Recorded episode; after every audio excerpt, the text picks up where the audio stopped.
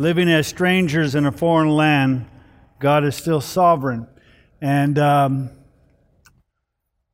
we're going to come to a, a passage in Daniel 6 that if you've ever gone to Sunday school, you've probably read this passage. It's one of the more famous ones. And so, therefore, I have my work cut out to give a couple of little different insights that uh, you may not in the multiple years that you have seen, read, taught this passage. One of the things I want to start out with, though, is that whether you are living in the land of your origin or you're living as a foreigner in a foreign land, life isn't fair. And yet you'll hear a lot of young people always talk about, well, that's not fair. And they especially say it to their parents when they're meting out punishment or whatever. Or if somebody gets the role in a school play that they thought they were better at, it's not fair. Or uh, you're on a sports team and the head coach's son is a quarterback and you think you're a better quarterback, life isn't fair. And so this is one of those passages that life just isn't fair, but I want you to see how Daniel handles himself in this whole situation. And so in Daniel chapter 6, it starts with this. It seemed good to Darius to appoint 120 satraps over the kingdom, and that they would be in charge of the whole kingdom, and over them three commissioners, of whom Daniel was one, that these satraps might be accountable to them, and the king might not suffer loss. So this chapter follows right in with, with the change in kingdoms, that Belshazzar was king of the Babylonian kingdom, and then that was ripped out in one night from his his grasp, and now the Medo-Persian Empire, and Darius is now uh, appointing and organizing his government on how to handle it. And so his determination was the best way to handle this kingdom is to have these governor types, about 120 uh, be responsible for each of their areas, and that they then would report to one of three commissioners, and Daniel being one, which shows you something significant because when we last saw Daniel, he had kind of semi been forgotten. It was the queen who said, "You." Uh, the queen's mother who said there was a man named Daniel. He can interpret. And so obviously Daniel had uh, been less used in the waning days of the Babylonian Empire. But here he's immediately made not only one of the satraps, but he is one of the commissioners that the satraps are reporting to. And so um, we see again Daniel into prominence. And the king is doing this because kings do what they do because they want all the money and they want all the power and they want to make sure that it isn't squandered and somebody else doesn't take it, and so he's set up this organizational structure. Then this Daniel began distinguishing himself among the commissioners and satraps because he possessed an extraordinary spirit, and the king planned to anoint, appoint him over the entire kingdom. Now, it doesn't say specifically God did this, but the fact that he has this extraordinary spirit means God has been again involved in Daniel's life, that Daniel has the talents and abilities to not only do the job, but to do it exceedingly well. And so the king sees this and goes, I got to promote this guy. Instead of making him one of the three, he's doing such a good job. I'm going to put him over the commissioners so that he can make sure the commissioners do a good job, so that the satraps do a good job, so that my kingdom is rich and powerful. Then the commissioners and satraps began trying to find a ground of accusation against Daniel in regard to government affairs. But they could not but they could find no ground of accusation or evidence of corruption, inasmuch as he was faithful and no negligence or corruption was to be found in him. So again, this even though this was thousands of years ago, life and people don't change. When somebody has success, Instead of people rejoicing in that success, they go, well, wait a minute. How come I'm not successful? Let's put Daniel in his place. And after all, he's from that little small country of Judah. And who does he think he is? We're much more powerful. And so they try to find a way to destroy him by finding some kind of accusation, whether it's corruption or negligence, he's just not doing a good job and they can't find it because he does such an extraordinary job. And he was faithful. Then these men said, We will not find any ground of accusation against this Daniel unless we find it against him with regard to the law of his God. So they come to the conclusion that they can't find anything wrong with him, and they're not going to be able to make it up because nobody's going to believe it because once the accounting is done, He's going to prove himself innocent. So he said, his weakness then is that he follows the law of his God. So if we can do something to avoid to make him violate some law of the Medo-Persian Empire, we got him. So let's set a trap. So these commissioners and satraps came by agreement to the king and spoke to him as follows. So in essence, they conspire together. There is conspiracy of these people to say, let's put Daniel away. So they said, King Darius, live forever. All the commissioners of the kingdom, the prefects, and the satraps, the high officials, and the governors have consulted together that the king should establish a statute and enforce an injunction that anyone who makes a petition to any god or man besides you O king, for thirty days shall be cast into the lion's den. Now, they're lying. How is it that I know they're lying? Because, because the word doesn't say they're lying? Because it said the satraps and commissioners came to an agreement. Well, who's one of the commissioners? Daniel. Do you think Daniel would come to an agreement that says, yeah, we ought to worship you, O king? I don't think so. So now, O king, establish the injunction and sign the document so that it may, may, not be changed according to the law of the Medes and Persians, which may not be revoked. Therefore, King Darius signed the document that is the injunction.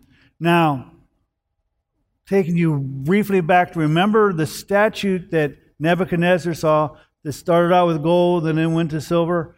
Nebuchadnezzar had absolute power. He could change his mind on a whim. He could kill you. He could, he could spare you. He could take your property. He, he was law and his word was law. The Medo Persian said, if you write something down, it becomes a law and you can't change it. So the king in the Medo Persian Empire did not have the same authority as Nebuchadnezzar did, so therefore that's why it was silver. And so, so they're in essence laying a trap saying, we know what the law of the Medo Persians are. If you write something down, it becomes an injunction and you can't change it. So uh, they appeal to, to Darius for that. Verse 10 Now, when Daniel knew that the document was signed, he entered his house. Now, in his roof chamber, he had windows open toward Jerusalem, and he continued kneeling on his knees three times a day, praying and giving thanks before God as he had been doing previously. Now, I want you to see something. Daniel had a habit, and that habit was to pray three times a day and to be on his knees, and he had a habit of praying toward Jerusalem. Now, I'm not going to spend the time, but there are provisions back in the the uh, kings and whatever when they were building the temple that they said if you pray toward Jerusalem, God will hear. And so, in essence, that's what Daniel's doing: is he's praying toward Jerusalem, where the temple would have been. So he's praying, but he is praying, continuing to pray according to his habit. Now, we believers tend to be more a little. Um, what I want to say. Um, we, we, we, we like to just do things that are contrary. And so when you tell us you're not supposed to do something, and especially when it comes to religious things, when we're told, like in school, you're no longer supposed to pray. Well, the only time we start praying is when they tell us we're not supposed to pray. But we hadn't been praying before they told us not to pray. It's because we just don't like the fact that they tell us what to do. Now, as you've heard, they will never ban prayer from school as long as there are tests. Because that's how students get through tests all the time.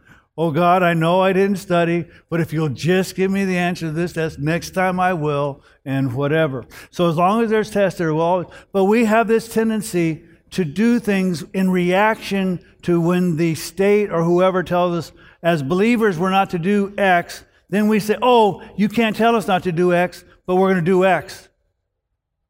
Instead of doing it before they tell us we can't, and doing it after they tell us we can't, and just doing what God has us to do. And so Daniel doesn't start praying because they tell him he can't. He continues his habit. And he does so knowing full well he is violating the command of the king. Because Daniel has made a determination that there is a king who is sovereign over heaven and earth, and he will obey him regardless of the consequences.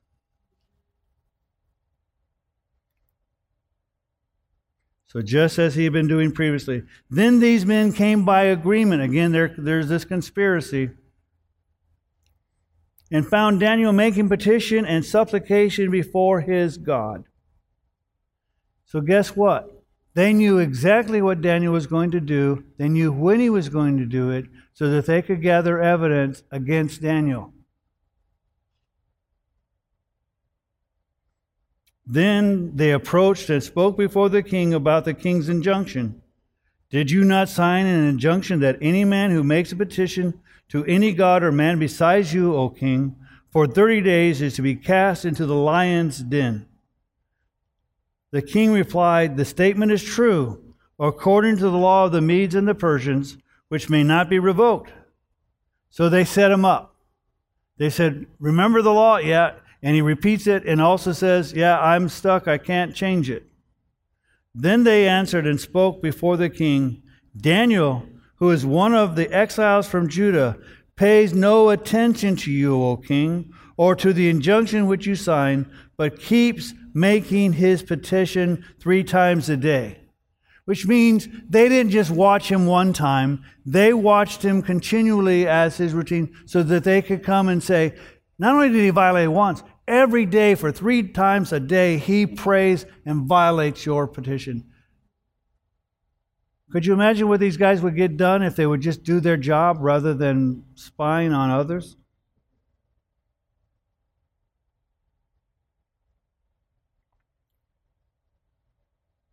But he keeps making his petitions three times a day.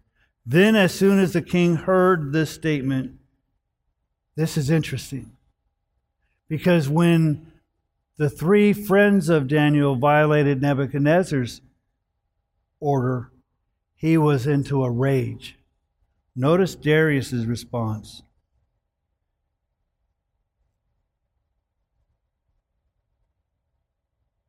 And he says this, as soon as the king heard this, he was deeply distressed, and he set his mind on delivering Daniel.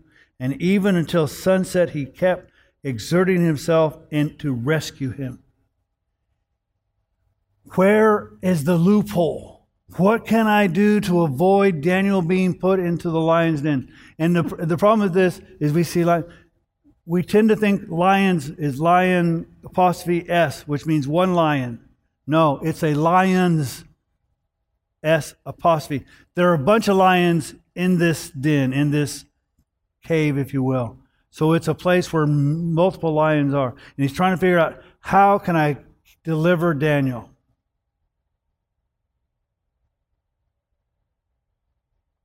And he did it all day long. Then these men came by agreement to the king and said to the king, Recognize, O king, that this is the law, a law of the Medes and Persians, that no injunction or statute which the king establishes may be changed. They came right back and said, There is no exception, there's no, no exception. You must follow this law. Then the king gave orders, and Daniel was brought in and cast into the lion's den. Now, notice we don't hear anything about Daniel's request or objections. This isn't fair. I don't deserve this. I've been a loyal subject to the king. Yeah, I still follow my God, but I have been a great servant to the king. I've done nothing wrong. This isn't fair. We don't hear that from Daniel. We don't hear anything from Daniel. But we hear the king speak. The king spoke and said to Daniel, Your God, whom you constantly serve, will himself deliver you. That's a pretty great statement of faith from someone who doesn't follow the God of Daniel.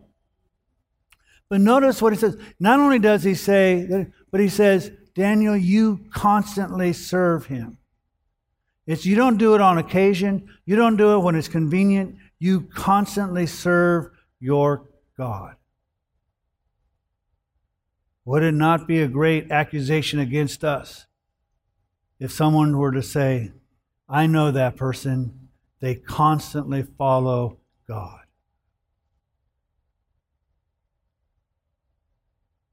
So the king makes this statement, if you will, of faith.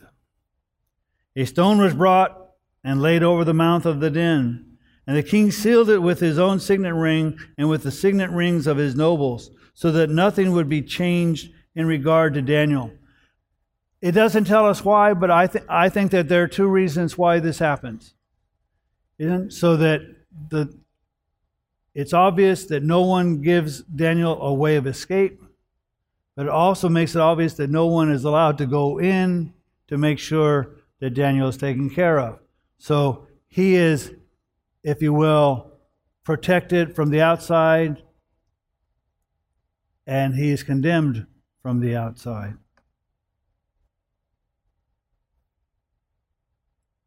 Then the king went off to his palace and spent the night fasting, and no entertainment was brought before him, and his sleep fled from him. Now, I want you to know something because as we continue on, I find this very interesting. The king has found that Daniel is a valuable person and that Daniel is important to him. And that he knows that he was set up in this whole situation. And even though he made a statement that says, Your God, who you constantly serve, is able to deliver you, he is still anxious. He reminds us of us. We believe that the word says that we are to be anxious for nothing, but by prayer and supplication make your request known to God. And we make our request known to God, and we still worry and we don't sleep and we do all these other things. And but I find this second thing also interesting that I want to say. We are told how the king slept. We are never told about Daniel's night. Now, some will say it's because it makes the story more riveting, that you want to know what happens. That's great if it were just a story. But I believe the Word of God is written to instruct His people how to know about Him and how to live. So it seemed to me much more instructional if they would tell us what Daniel did during the night as opposed to what the king does because my life is much more closer to Daniel than to the king.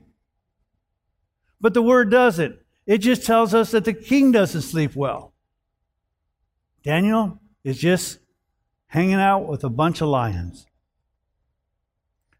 Then the king arose at dawn at the daybreak of day, break of day and went in haste to the lion's den. I bet he couldn't wait till sunrise kind of remind you of somebody else who had to go to a garden at sunrise to see what was behind a rock. So he rose at dawn and the break of day and went in haste to the lion's den. And when he had come near to the den of to, to Daniel, he cried out with a troubled voice. Yeah, he had a little faith, but he was still worried. The king spoke and said to Daniel, Daniel, servant of the living God, has your God, whom you constantly serve, been able to deliver you from the lions? The last thing he says to Daniel is, God can do it. The first thing he says to Daniel was, God able to do it. Again, kind of like us. Yeah, God can do it. Did God do it? God can do it. Did God do it? I saw him do it yesterday. Will he do it today? I saw him do it today. Will he do it tomorrow?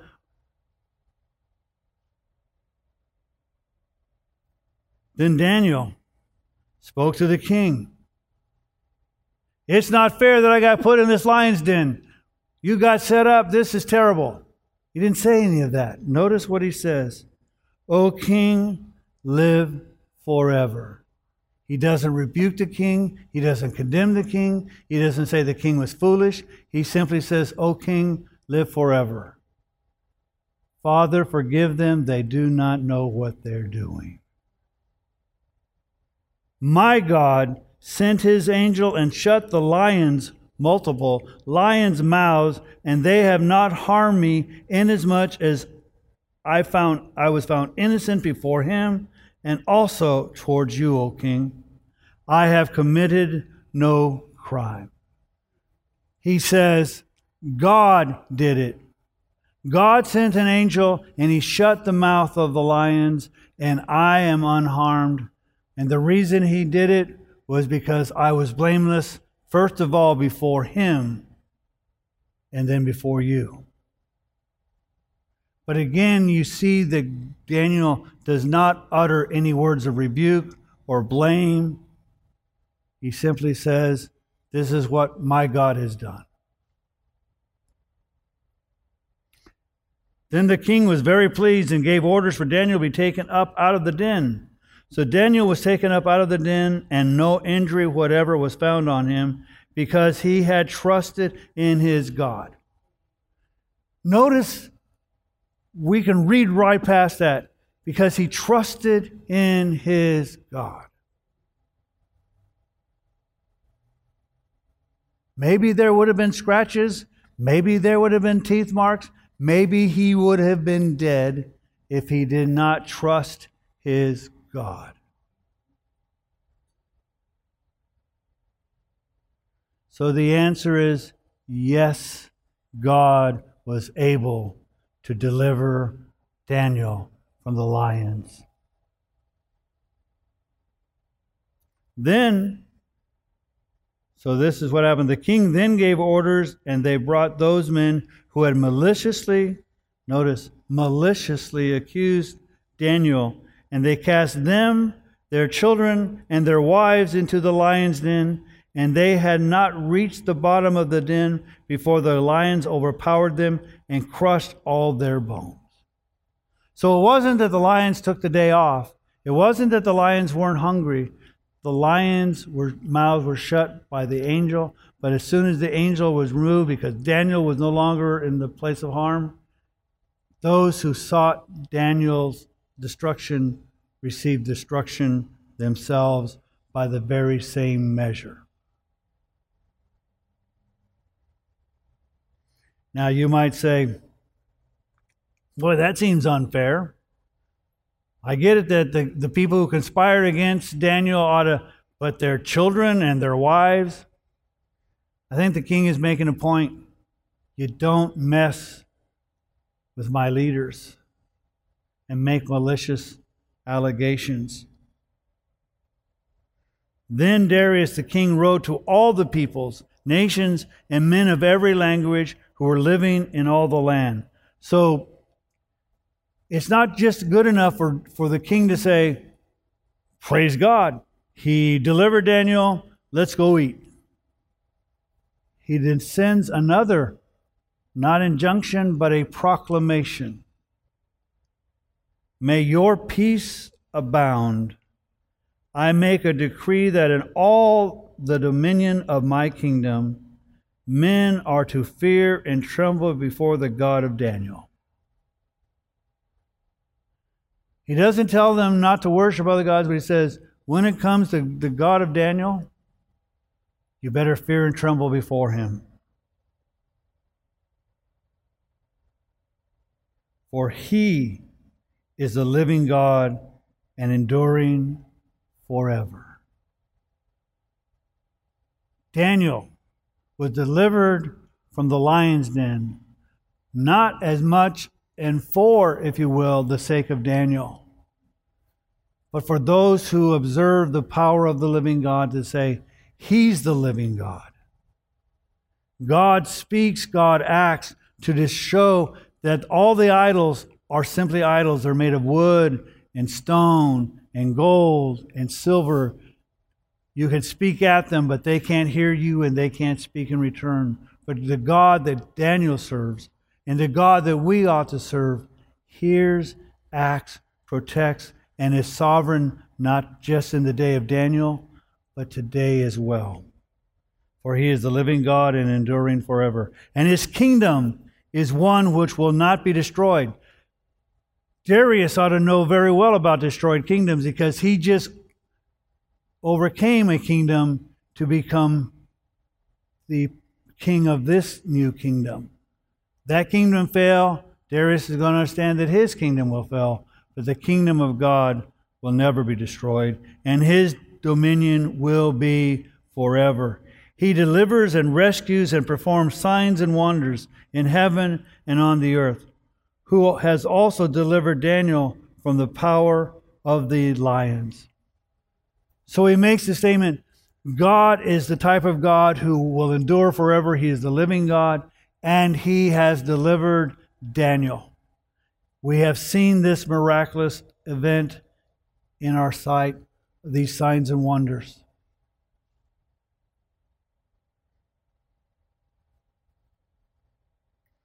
Verse 28 So this Daniel enjoyed success in the reign of Darius and in the reign of Cyrus the Persian. Daniel will serve the kings of the Babylonians. He then will serve the kings of the Medo Persian Empire. Daniel's life will span about 83, 85 years or so. And all of that time, Daniel is being used by God. And he will always be a testimony to the power of God.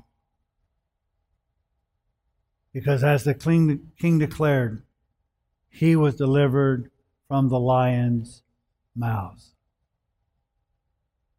Now, we have a great testimony as well. But I want us to look at a couple of things when we're going to see them in 1 Peter.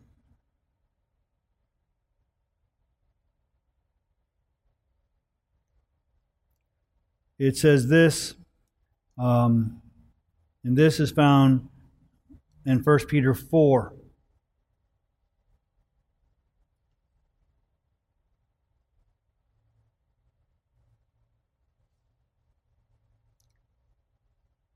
It says this Beloved, in verse 12, Beloved, do not be surprised at the fiery ordeals among you, which come among you for your testing, as though some strange thing were happening to you. But to the degree that you share the sufferings of Christ, keep on rejoicing, so that also at the revelation of his glory you may rejoice with exultation. If you are reviled for the name of Christ, you are blessed because the Spirit of glory and of God rests on you. Make sure none of you suffer as a murderer or a thief or an evildoer or a troublesome meddler. But if anyone suffers as a Christian, he is not to be ashamed, but is to glorify God in this name. We too may suffer. And Peter says, you may suffer because you've done wrong, or you may suffer because you're a follower of Jesus. If you suffer because you've done wrong, you deserve it. If you suffer because you are a follower of Jesus, he goes, rejoice. We are not told what happens to Daniel that night in the lion's den. And I think there is a reason. Because each of us, when we're in the lion's den, may react differently. Some of us might have a prayer meeting. Some of us might have a revival and just start singing praises to God. And we might just rejoice and praise Him and glorify His name.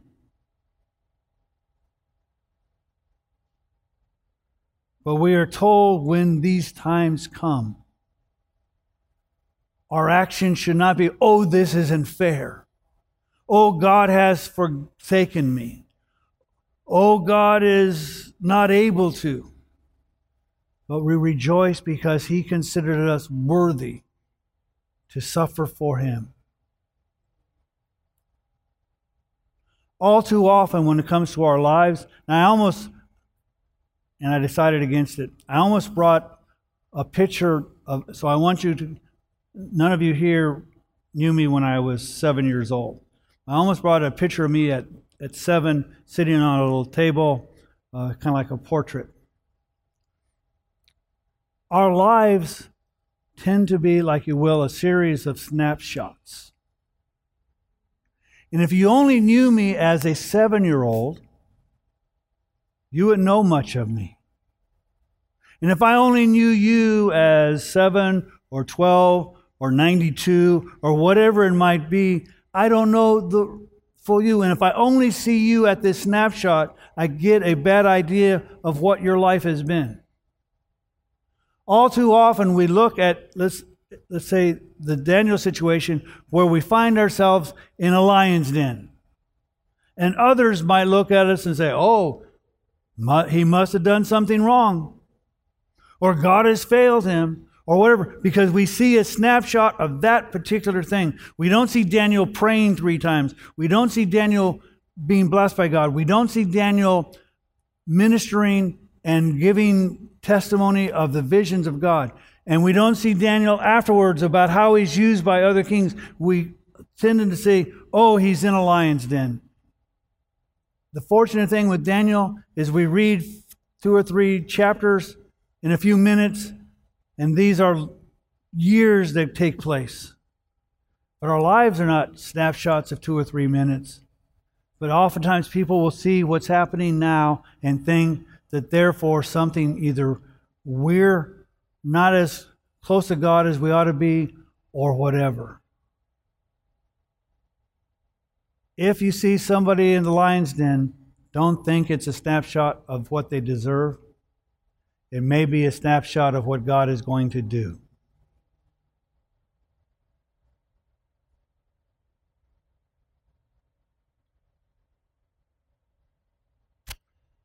Another verse that I want to share is in 1 Peter chapter 5. We'll start with verse 6. Therefore, humble yourselves before the mighty hand of God, that he may exalt you at the proper time, casting your anxiety on him because he cares for you. The problem with kings oftentimes is they're not humble. They try to exalt themselves. God is saying, humble yourself before God. That he may exalt you at the proper time. Now, it's wonderful when people say, Oh, aren't you wonderful? And that was great, and this, and whatever. But you know how long it lasts? As long as it takes for them to say it. But when God exalts you, you're exalted. And so when He has a blessing upon you and when He praises you, He is the King of heaven and earth. I'll take that praise anytime. And that praise that I'm looking forward to hearing, well done, good and faithful slave. I think that would be about as great an exaltation as I can think of. Casting all, not some, not part, not most, not the trivial, not the important, all your anxiety on Him. Now, we're really good at that, but we're only get really good at this how? We cast our anxiety on Him, and then we take it back. And we cast our anxiety on Him, and we take it back. It's kind of like fly fishing. We throw it out and we bring it back, and we throw it out and we bring it back. This is like casting it out. You throw it out and you leave it. It's His. And why? Because He cares for you. The God of heaven and earth knows the very hairs on your head, knows when you get up, knows when you're going on, knows when your line's in, knows when you're not, knows when you're having great success, knows when there's miserable failure, knows when you're having a good hair day and when you're having a bad hair day, knows when you've got the flu and when you just called work because you didn't want to go. Because He cares for you. Be a sober spirit, be on the alert your adversary, the devil, prowls around like a roaring lion seeking someone to devour. Now, we may not be in four walls of a lion's den, but we are here, if you will, in his den, and he's seeking someone to devour. But God can shut his mouth just as surely as he shut the mouths of those lions in Daniel's seeking some, but resist him firm in your faith. Daniel trusted God. We are to trust God. Knowing that the same experiences of suffering are being accomplished by your brethren who are in the world. In essence, you are not alone. When you suffer for Jesus, there are others suffering for Jesus. God is not against you. God is not upset with you. God is not mad at you. You are suffering for His name's sake. And there are others who are suffering as well. After you have suffered for a little while, the God of all grace, who has called you to His eternal glory in Christ, will Himself perfect, confirm, strengthen, and establish you. To him be dominion forever and ever. Amen. You almost think that Daniel and Peter knew each other. The very things that were happening, the king declaring the proclamation, Daniel making his statement of faith, Peter telling us, have faith that when that lion called the devil seeks to devour us, God can just shut his mouth. Stand firm.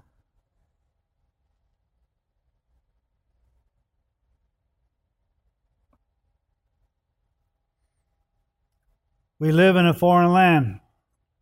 People don't understand why we follow the Lord that we follow.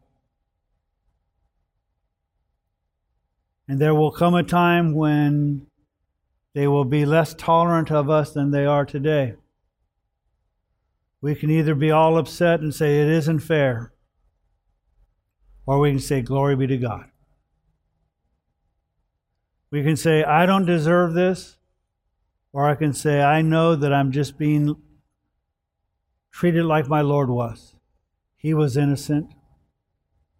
He made no riling, reviling accusation. He simply said, Father, forgive them. And that's how we should act as well. When the scripture says we are to love our enemy, it's not theoretical, it's practical. When we are told to love one another as He has loved us, it's not theoretical, it's not even doctrinal. It's an expression of how we are to re- behave. So, this well known story of Daniel is a story that may repeat in our lives as well. We're not to change our customs, we're to continue in them. We are not to start praying when we're told not to pray, we're to pray now. Pray without ceasing. Rejoice always Cast your cares upon him because he cares for you. And when you are confident in those situations, it doesn't matter how many lions are walking around you because my God is able to do it again and again and again and again. And even if he doesn't, it is because he has something better for me and for you, because the glory will be even far greater because we suffered as he has called us to suffer and to rejoice as he has called us to rejoice.